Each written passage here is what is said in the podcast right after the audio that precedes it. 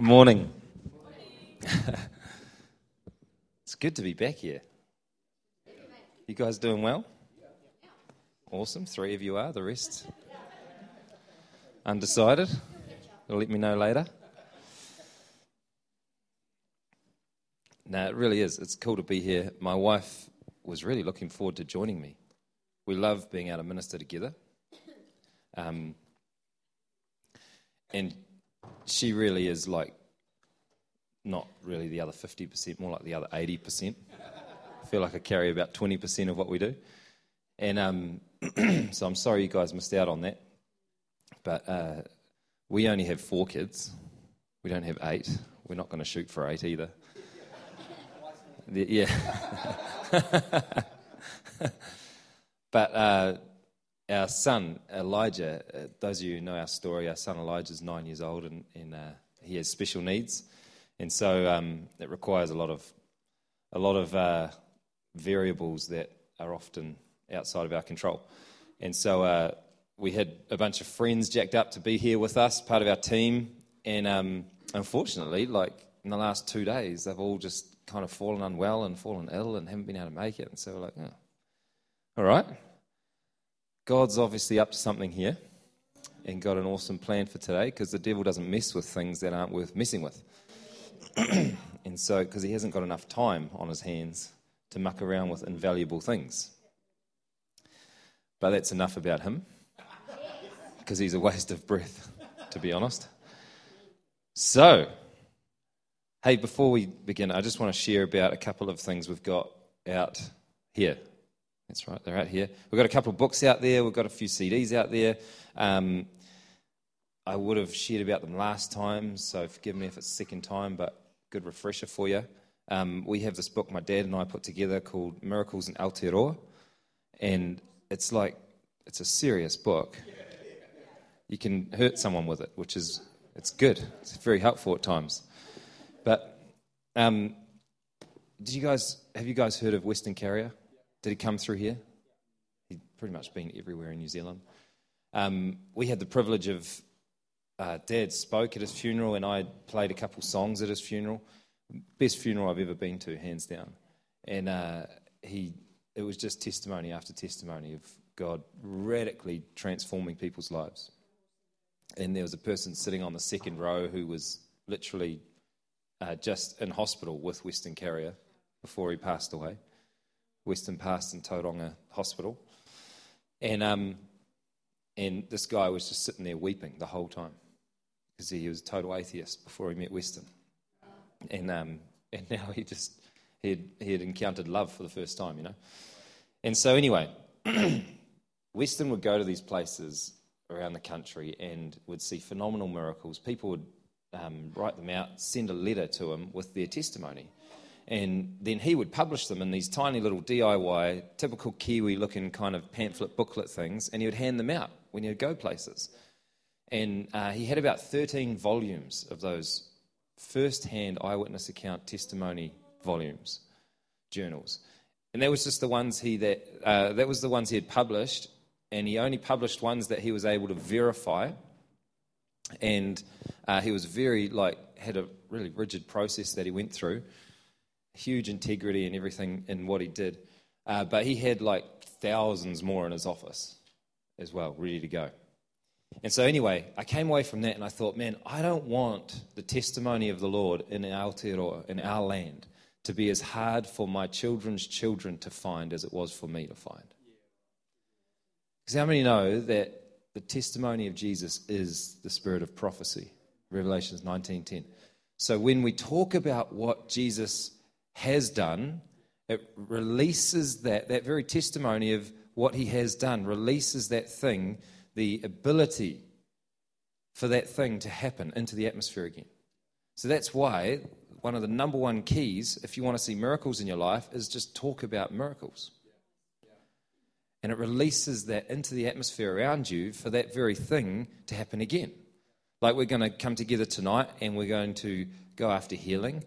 What we're going to do is just share stories of healing, because it releases it into the room.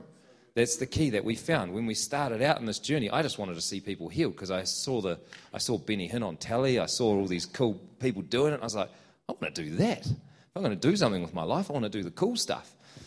And so I thought that was pretty cool, but I didn't have any testimonies of my own. So we just stole some from like Africa and India and China and places like that where it was all happening. You know how we've all got stories, we've all heard the things God doing way overseas somewhere.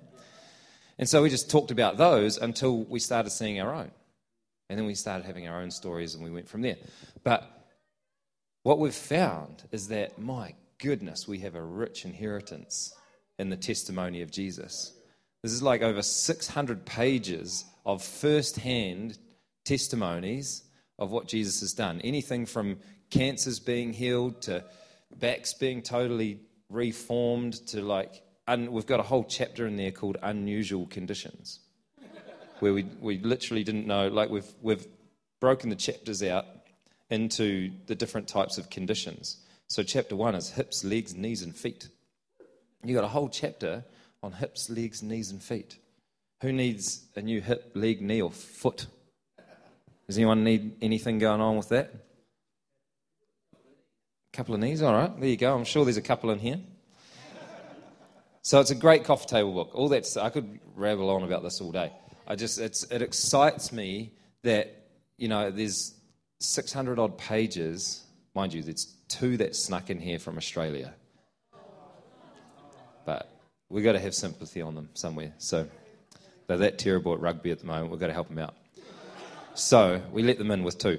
But the rest is just all from right up and down the country. You can literally, in the index in the back, you can look up any condition, any place name, church names, just to see what the Lord's been doing in different places. So when you travel around New Zealand, you can look up what God's done there. But yeah, just an awesome book. That's $40. It's out there. That's Miracles in Aotearoa. Great coffee table book. I want to see one in every home in New Zealand. And we've even got doctors who put them in their clinics as coffee table reading in there, which is, I think, much better than Women's Day or something like that. Love the royal wedding, but, I mean, glad it's over. Let's be honest. This is a book I published a few years back called The Art of Healing. And as I mentioned earlier, our son Elijah has special needs. And so this is my journey of encountering God as healer through that, through the whole question mark of what's going on with my son. And so how many know that God's name is healer? He says, I am healer. And in Jewish culture, when you reveal, when God reveals himself, when he reveals one of his names, he's literally describing a part of the substance that makes up his very being. So he's saying, I am healer. He's saying, I am made up of the substance of healing. When he says God is love, when it says God is love, it's saying he's made up of the very substance of love. So that, to me, it shows healing is not a choice that he makes. It's not something that he chooses to turn. It's not a switch he flicks on or off. It's not, I'll put it this way, healing is not something he just does. It's who he is. It's his very nature. He is healer. And so this is my book which unpacks all of that. And it's an activation book. So I've got assignments and activations in there that take you through activating miracles and signs and wonders in your own life. Because it's not like... You know, people think, oh, wow, you've got a gift of healing. And I understand that, but at the same time, I feel like when people focus on that, you've missed the point. Because I've got the gift of healing as much as anybody who's ever said, hey, God, would you use me to heal the sick, has the gift of healing. That's all it is. So that's The Art of Healing that's out there as well. Does anyone want to go on that journey of seeing signs, wonders, and miracles? I want to give this away. Who wants to go? Oh, you got your hand up first. You got to be quick. I want to bless you with this, bro. Be blessed. Real quick, we've got some CDs out there too. Ams and I put out our first full-length album, Flood Me, last year, I think, beginning of last year. It went on to become a nominated finalist at the National Music Awards, which was a huge surprise to us. It was great fun. And so that's out there. Who has not heard Flood Me and would like to say, oh, yeah, I saw, yeah, just waiting. You've got to be quick. I love it. Bless you. We have some of our friends. We record and release. I love, that we get the chance to work with songwriters this afternoon. Did you know every move of God throughout history has had a sound? It has its own song, which gives its... as soon as a move of God has its own sound, it has an established identity and it has longevity. So that's why we encourage, not just so you can put out a cool church album and be the next Hillsong. We're not worried about that. If you want to do that, awesome. But the fact of the matter is, your songs give an identity to what God is doing in your midst.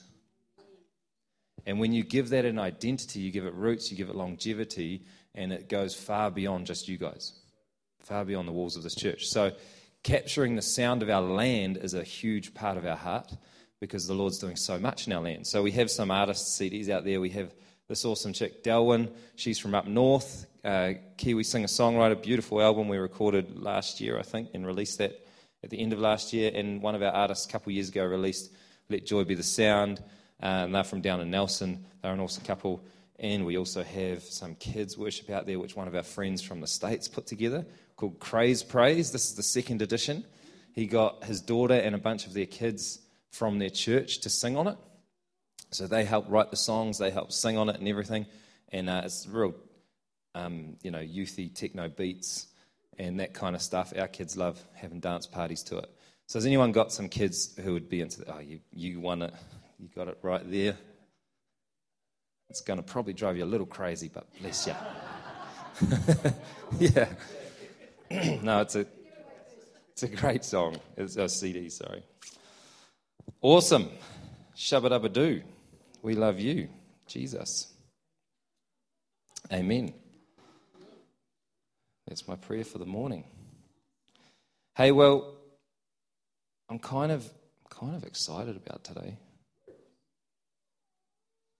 I showed up this morning, got here about 9:30, and there was people here already.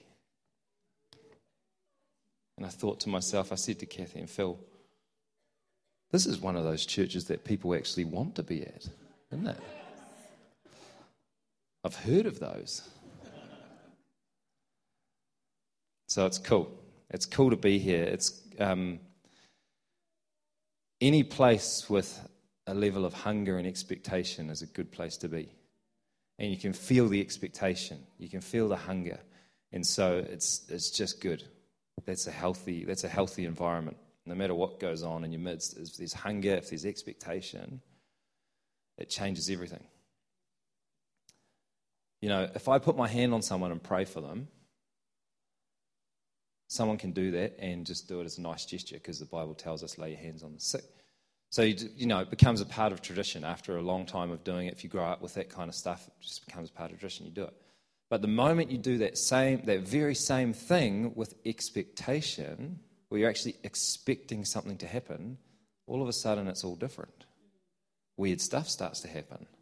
Like they get happy, they might laugh, they might cry, but in a good way. They might shake, they might get healed. They might get a strategy for their business all of a sudden in a moment. So I kind of want to chat this morning about the ministry of the Spirit, Pentecost Sunday. And let's chat about the ministry of the Spirit and what that looks like, what that is. And I really feel like there's just this fresh baptism of the Holy Spirit that's going to be released this morning. We'll see how my voice holds up. I'll try and breeze through this. If we don't make it, we'll just go straight to the baptism of the Holy Spirit. We'll jump in the deep end there. Awesome. Hey, well, obviously, the whole story we're involved with on earth is this whole, it begins Genesis 1, the creation story. You guys read your Bibles and you've seen that? Cool, same Bible as me. God makes man in his image, and man is handed the keys of authority on the earth. So we were placed here with dominion over the earth, with this unique It's a hard one to describe in a European culture because when we hear of authority, we think of domination. We think of control. This kind of biblical authority works much better in Indigenous cultures. We've learned so much about this from our Māori brothers and sisters and from the Indigenous cultures that we have the privilege of working with. They have so much insight into the spirit in ways that we just have no clue, just because of our culture. But this kind of authority is more to do with relationship. It's like the same way that I have authority in my wife's life. Every husband knows it's a cold day in hell when you have control of your wife. It just doesn't exist. It doesn't work. So that kind of control thing, that sort of authority that thinks it's over something, that's not the kind of authority that the Bible's talking about when we have authority in the earth, the keys of authority in the earth. It's a relational authority. It's an authority that comes through connection, through relationship, where I have authority in my wife's life because she loves me and cares about what I think. Does that make sense? And vice versa. She has authority in my life, not through control, but just because I love her and I care what she thinks. And that's the kind of control, that's the kind of authority we were given. The keys of the kingdom were given to us. The keys of dominion on the earth were given to us, where we had this authority in the earth. We had this relationship with creation and with the Father where we all flowed together seamlessly. It was beautiful. But man handed those keys through this connection with the serpent, handed those keys of authority to the devil. And from that point on, mankind was locked in this prison of sin. We got locked in a sin prison in that moment. Fast forward a few thousand years, and Jesus comes. And he gives himself and reclaims the key. He gives himself even unto death, but in doing so reclaims the keys that we lost in the garden. Phenomenal story. Like, this is the condensed, very short trailer version. And we see this happen. We know that Jesus showed up for this, and we know the devil has the keys because we see the enemy dangling the carrot in front of Jesus' face in Luke. Remember where he takes Jesus in the wilderness, and he takes Jesus up to the top of the temple, and he shows him all the kingdoms of the earth in a moment. They all flash in front of his eyes. You remember that story? Luke 4:6. And he says, if you bow down and worship me, I'll give you all of these kingdoms. In essence, he was saying, hey, look, I know what you're here for. I know what you've come for. I'll give it to you on the condition that you bow down and worship me. The interesting thing is Jesus didn't say, hey, you're lying. You don't own the keys to those kingdoms. He didn't get into a debate about it. He just tackled the worship thing. Because he knew factually what the devil was saying there was actually true. But he wasn't going to go get those kingdoms off him in that way.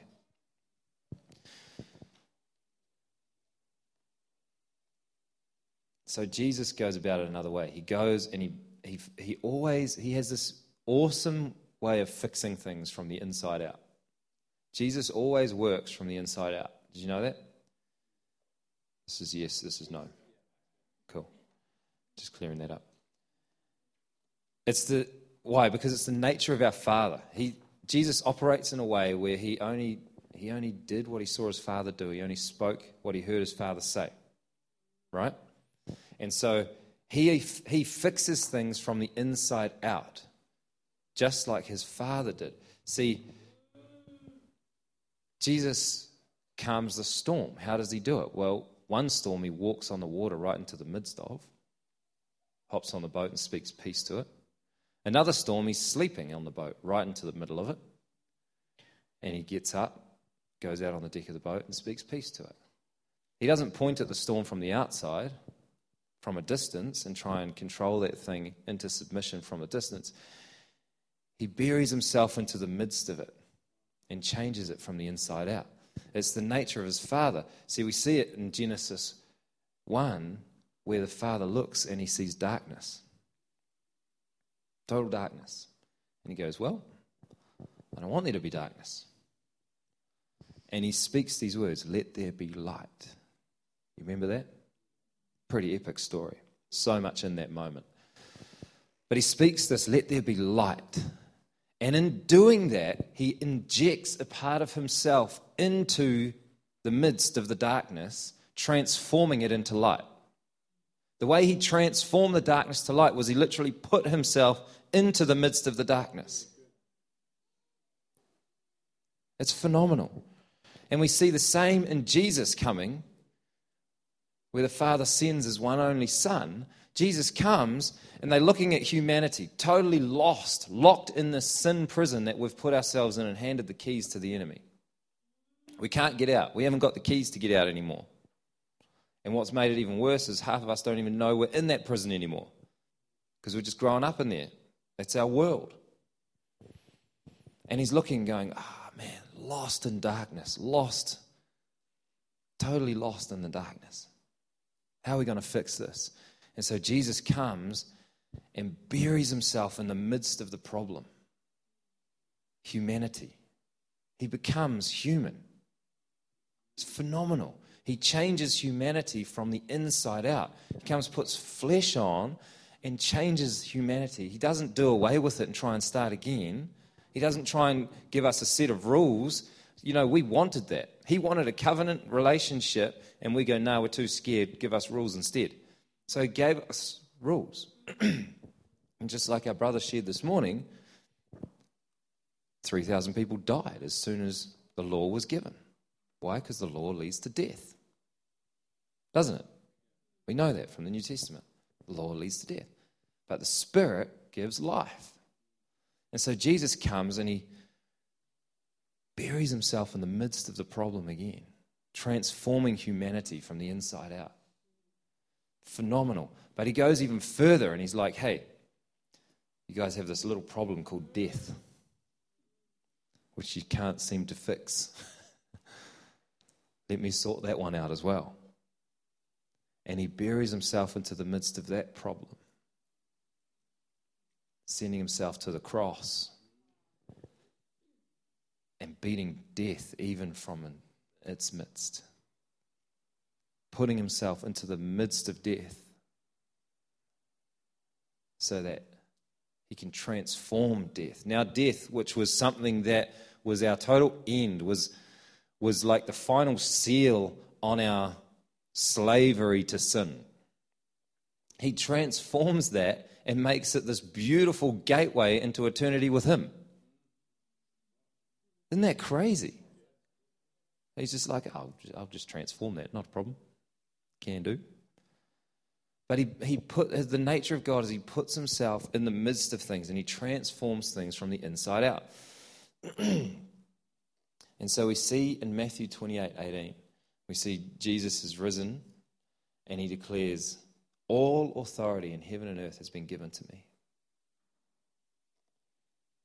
All authority in heaven and earth. So that means, right, all authority. He has all, someone has none. Right? If he has all, I almost failed maths in school. But this is an easy one. If he has all the apples, the other guy must have no apples. Awesome. No fractions, no nothing involved. It's just simple math. I like that one. Jesus keeps it simple. Yeah. Thank you, Lord. He took back the keys. In that moment, he took back the keys. He was like, hey, you guys have a problem. I'm going to come and I'm going to sort this one from the inside out. I'm going to bury myself into the midst of the problem, into humanity. Be born of a virgin, become a baby, grow up, live a sinless life. I'm going to bury myself even into the midst of death itself, and I'm going to grab the keys that you guys lost in the garden right in the beginning, the authority that was given to you, your very purpose for life here on earth. I'm going to grab that back. And he comes and makes that declaration. All authority on heaven and on earth has been given to me. And then we have this awesome, ridiculous passage. This is just ridiculous. God is ridiculous. The way he operates, incredibly ridiculous. John 20.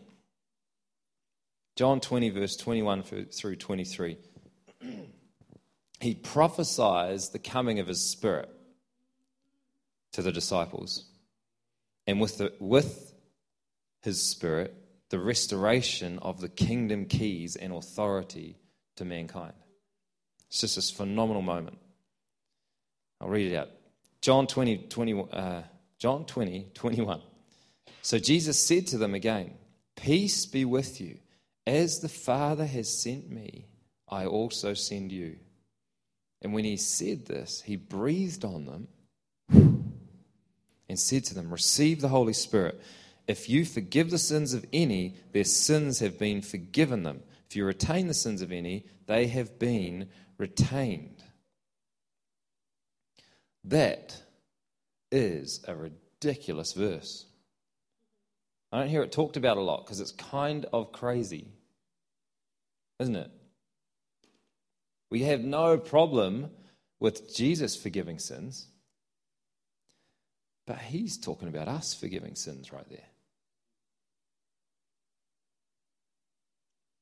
That's a little bit weird. It sounds like vanity. Anyway,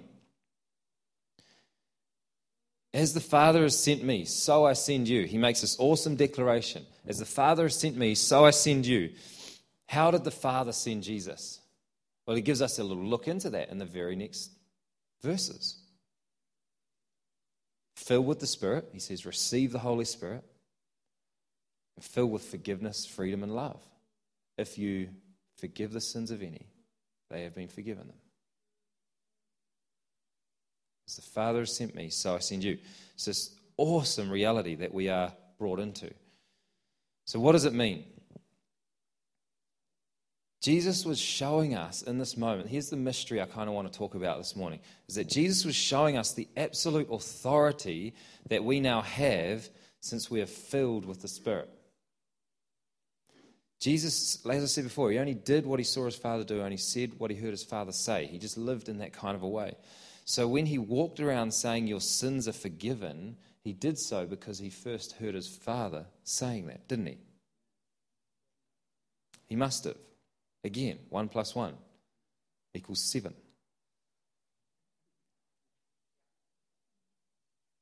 You guys awake? Some of you, I'm testing you. Pretty sure 1 + 1 = 3. He did so because that's the ministry of the Father and by the power of the Spirit. Sin was mankind's greatest unsolvable problem. It was the one thing, no matter what we did, it was the one thing we couldn't escape. Everything we built, everything we did, everything we were, it was all still existing inside this prison of sin. We were locked in there. We put ourselves in there, we locked the gate, and we gave away the key. There's not a lot we could do about it. We were unable to free ourselves. The devil, listen, the devil is not actually much of a problem. Did you know that? He was around long before sin was, and he wasn't a problem, was he? Again, this is yes, this is no. If you're unsure, you can.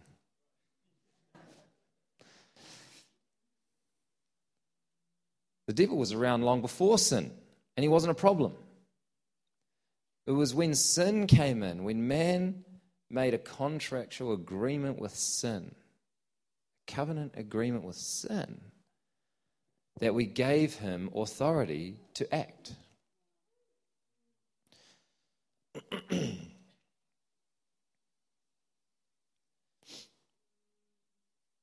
Sin, however, enslaved us.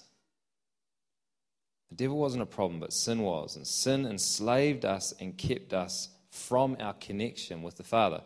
We all know this, right? This is all basic gospel stuff. And this is where the extravagance of God really shines. This is the thing. And this is where we've got to transition a little bit as new covenant sons and daughters. We have an understanding. Yes, we have been forgiven of sins. Awesome. That's great. That's a great foundation, great starting point. But that is by no means where God left it. He went so far beyond forgiveness, it's not funny.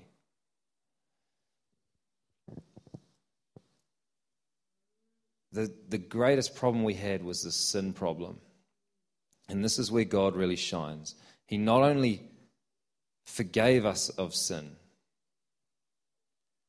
he went and freed us from it. But then on top of giving us freedom from sin, he went even further and gave us authority over it.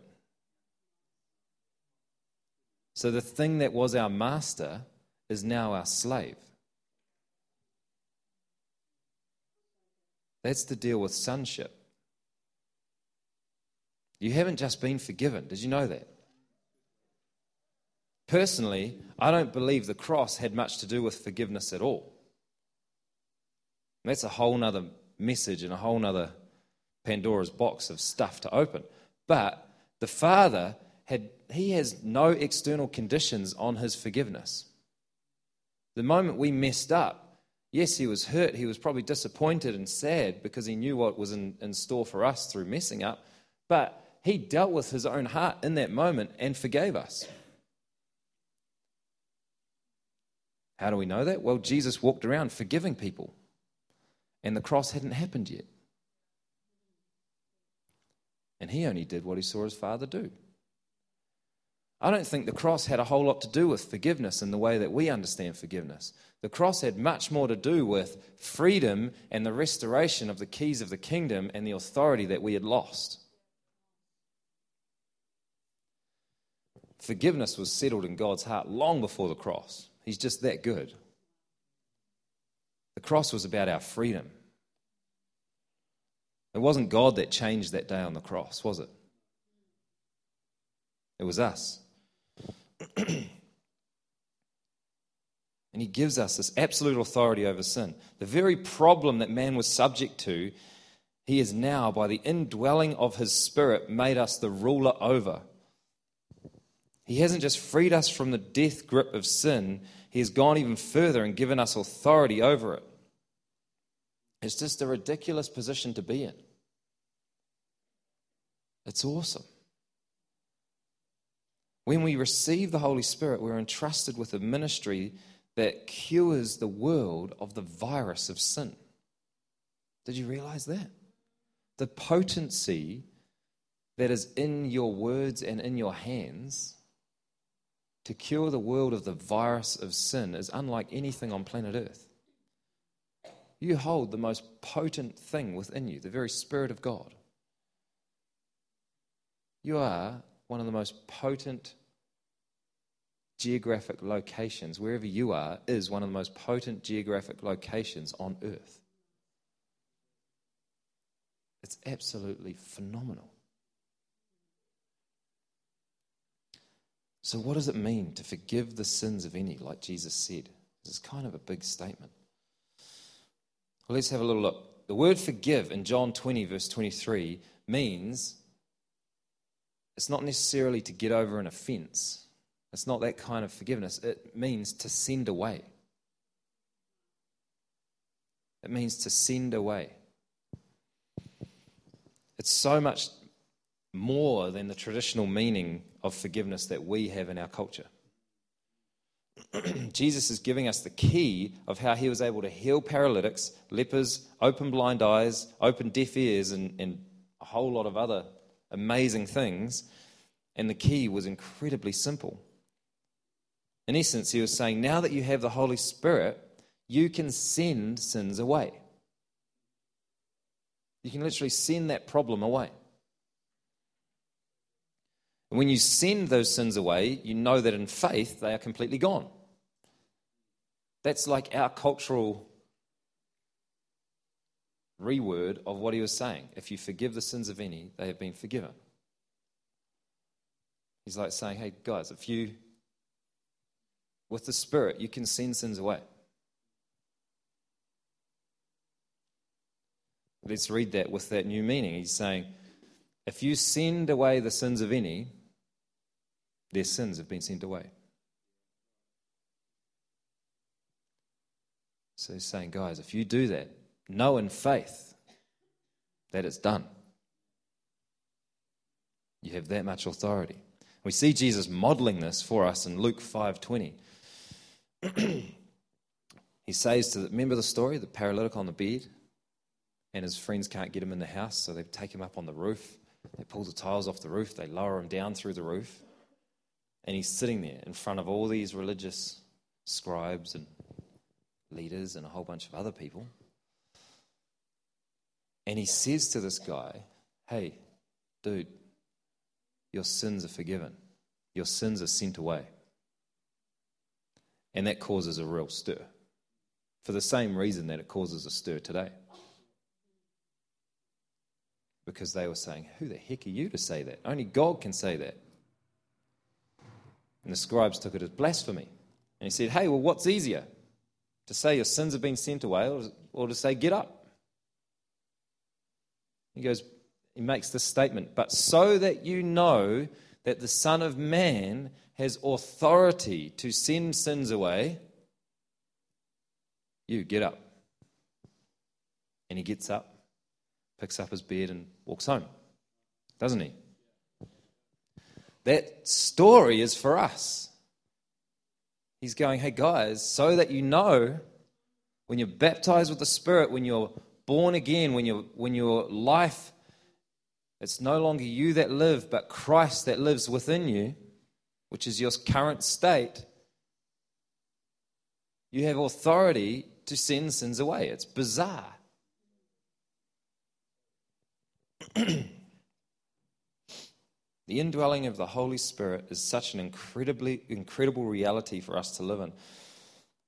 Not only are we set free personally, but we are literally empowered to set others free in the same way that Christ did for us.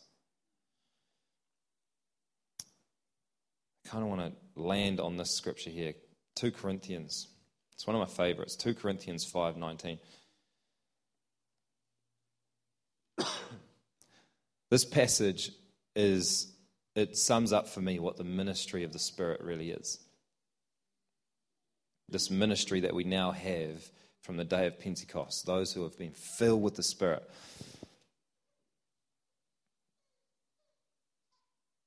I'm going to read from verse 17.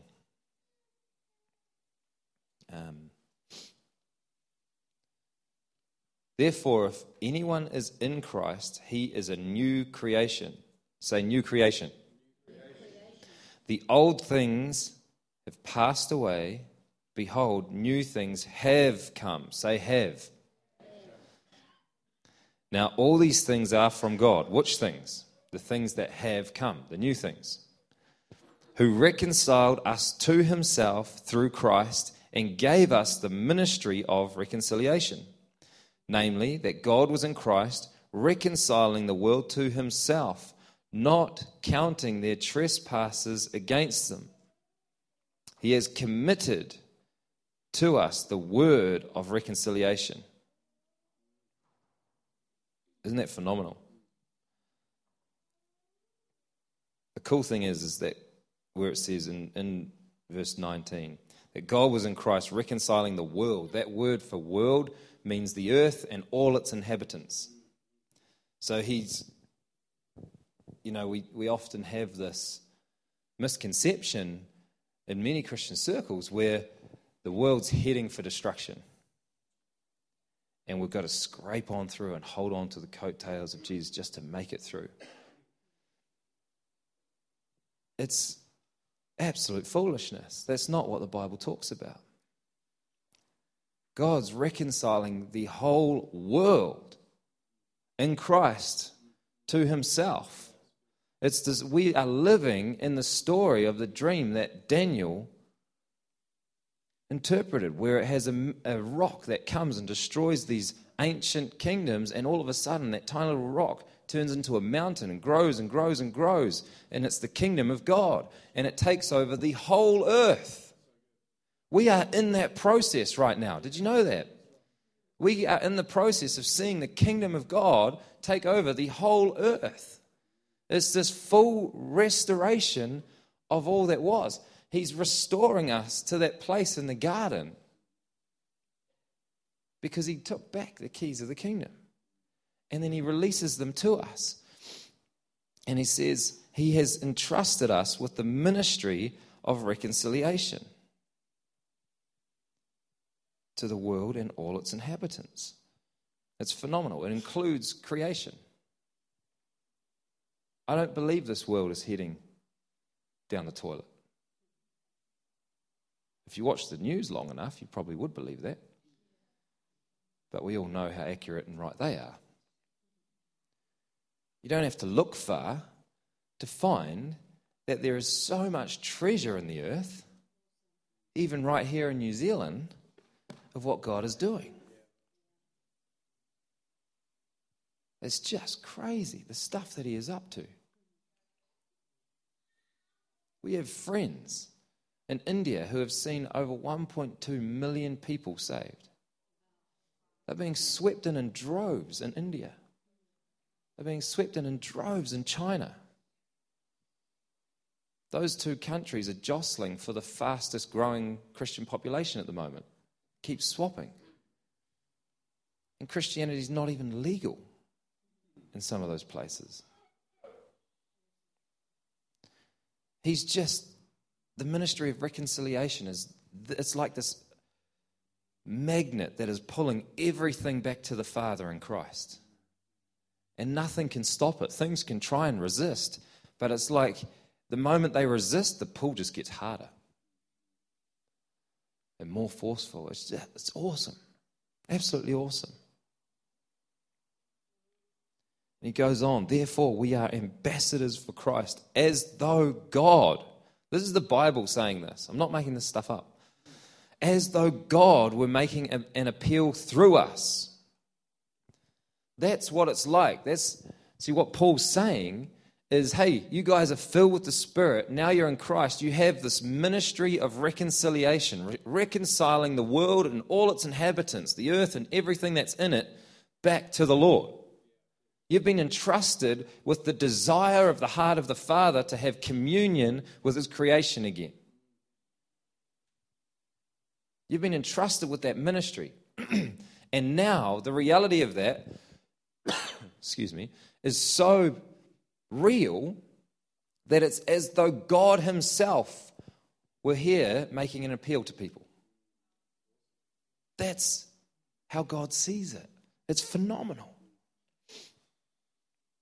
We've been entrusted with the desire of the Father's heart to restore all people and creation itself to its divine purpose and position. So today is Pentecost Sunday.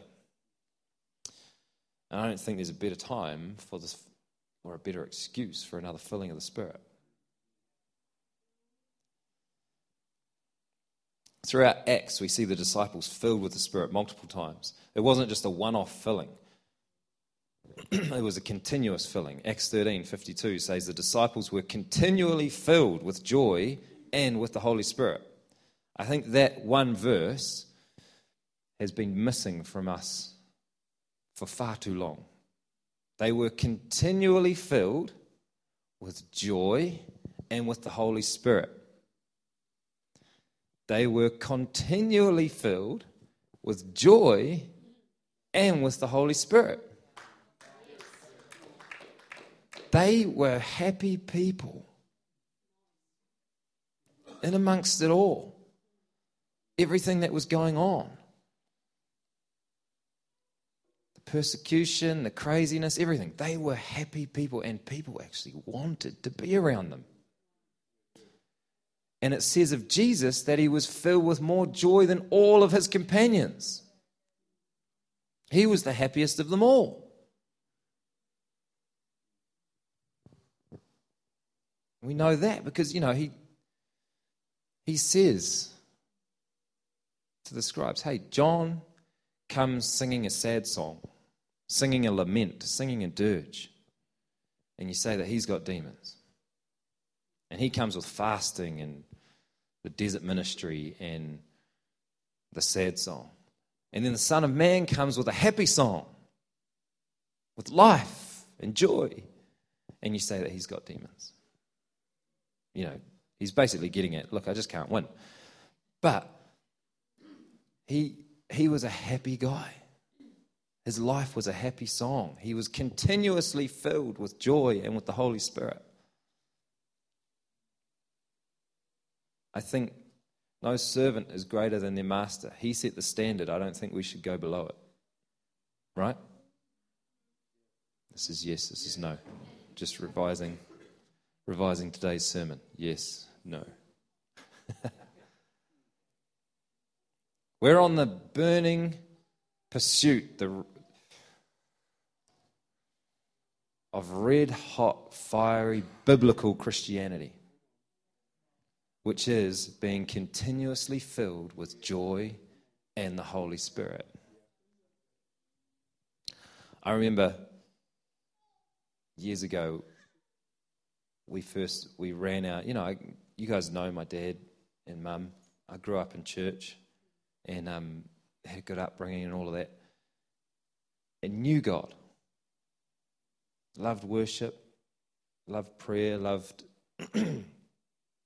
just loved God, had a real passion for him, went through Vision College and loved music.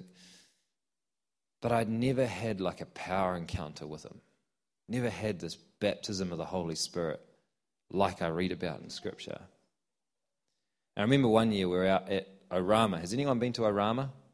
It's a Christian camp, a couple people, Christian camp out on Great Barrier Island. Stunning, stunning place.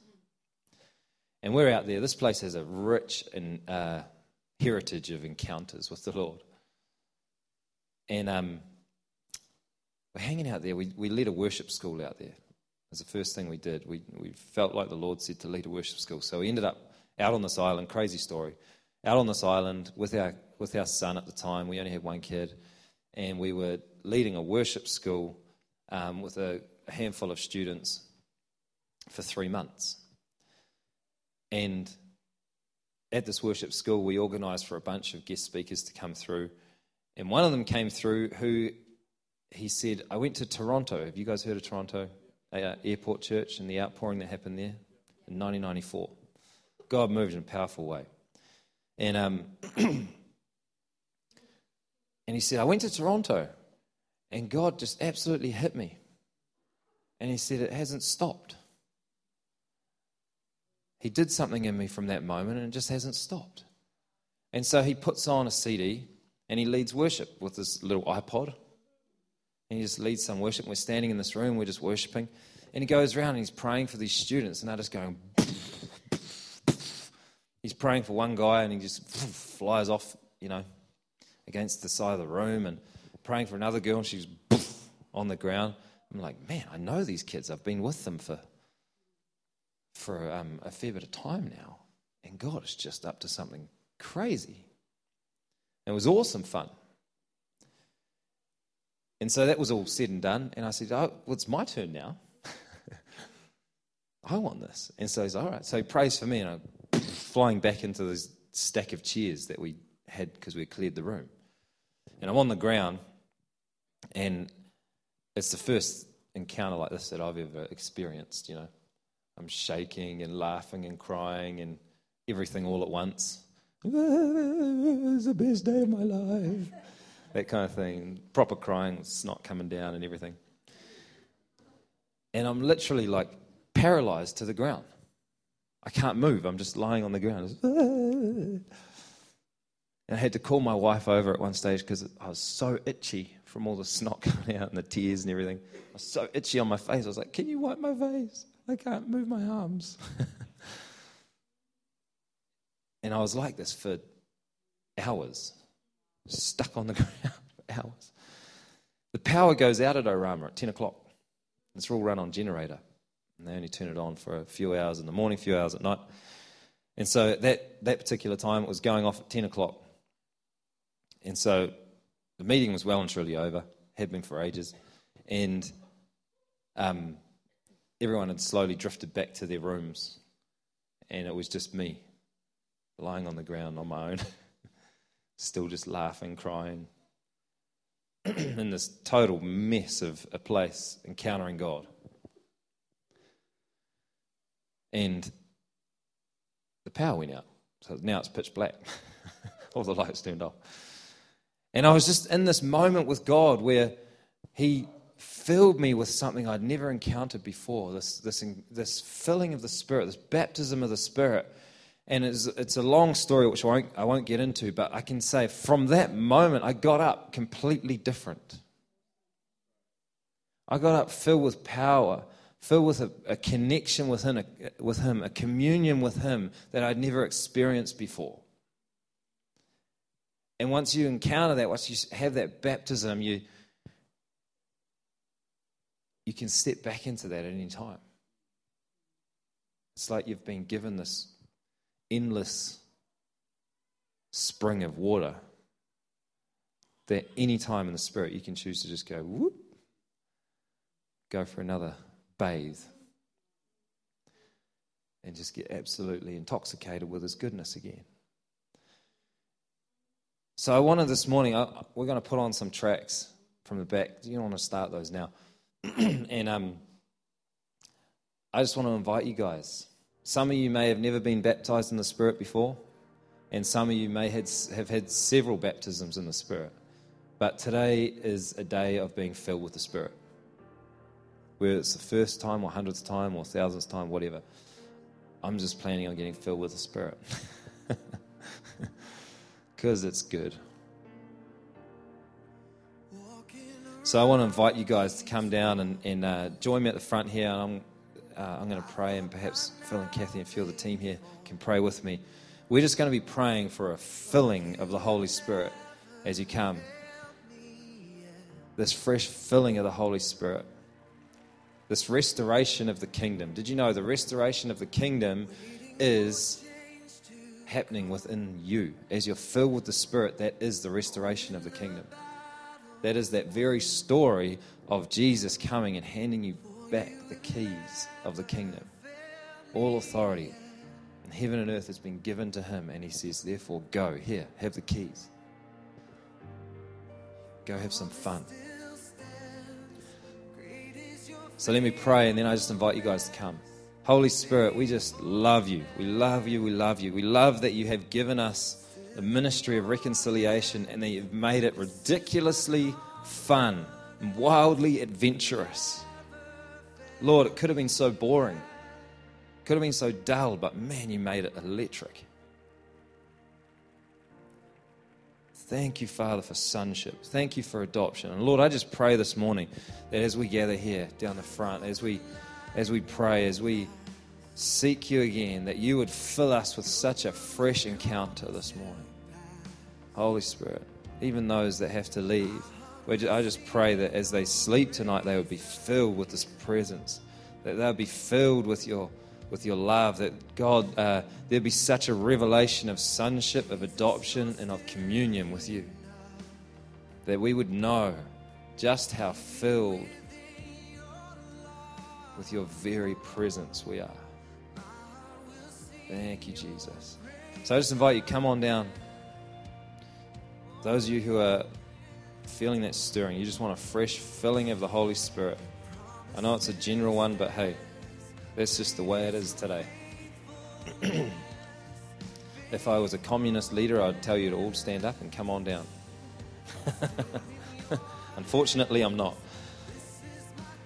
We love you, Father. Shakarabasunda. Sandarababa. Look, I tell the testimony of what God did in my life in that particular encounter with him. I've had similar encounters with him of equal significance in my life where literally no physical manifestation has happened. I just know, like I've just been, hit with the presence of God, and I know I'll never be the same again. And I've seen people who are like touched with the presence of God, and it's like the light turns on within them, and they leave and go and change the world. And I've seen others who literally like plastered to the ground, some for days on end. And that's the way God chooses to move in their life. It's not important what happens right now, apart from the filling of the Spirit. Whatever that looks like is totally up to you and Him. But just open your heart, open your spirit, and just begin to connect with Him as this song plays. And begin to allow Him to fill you even now. And we're just going to come past and release the Holy Spirit filling on your life. Thank you, Jesus. Do you want to just crank that track up a little bit? Thank you, Jesus. Even more. Bring it right up.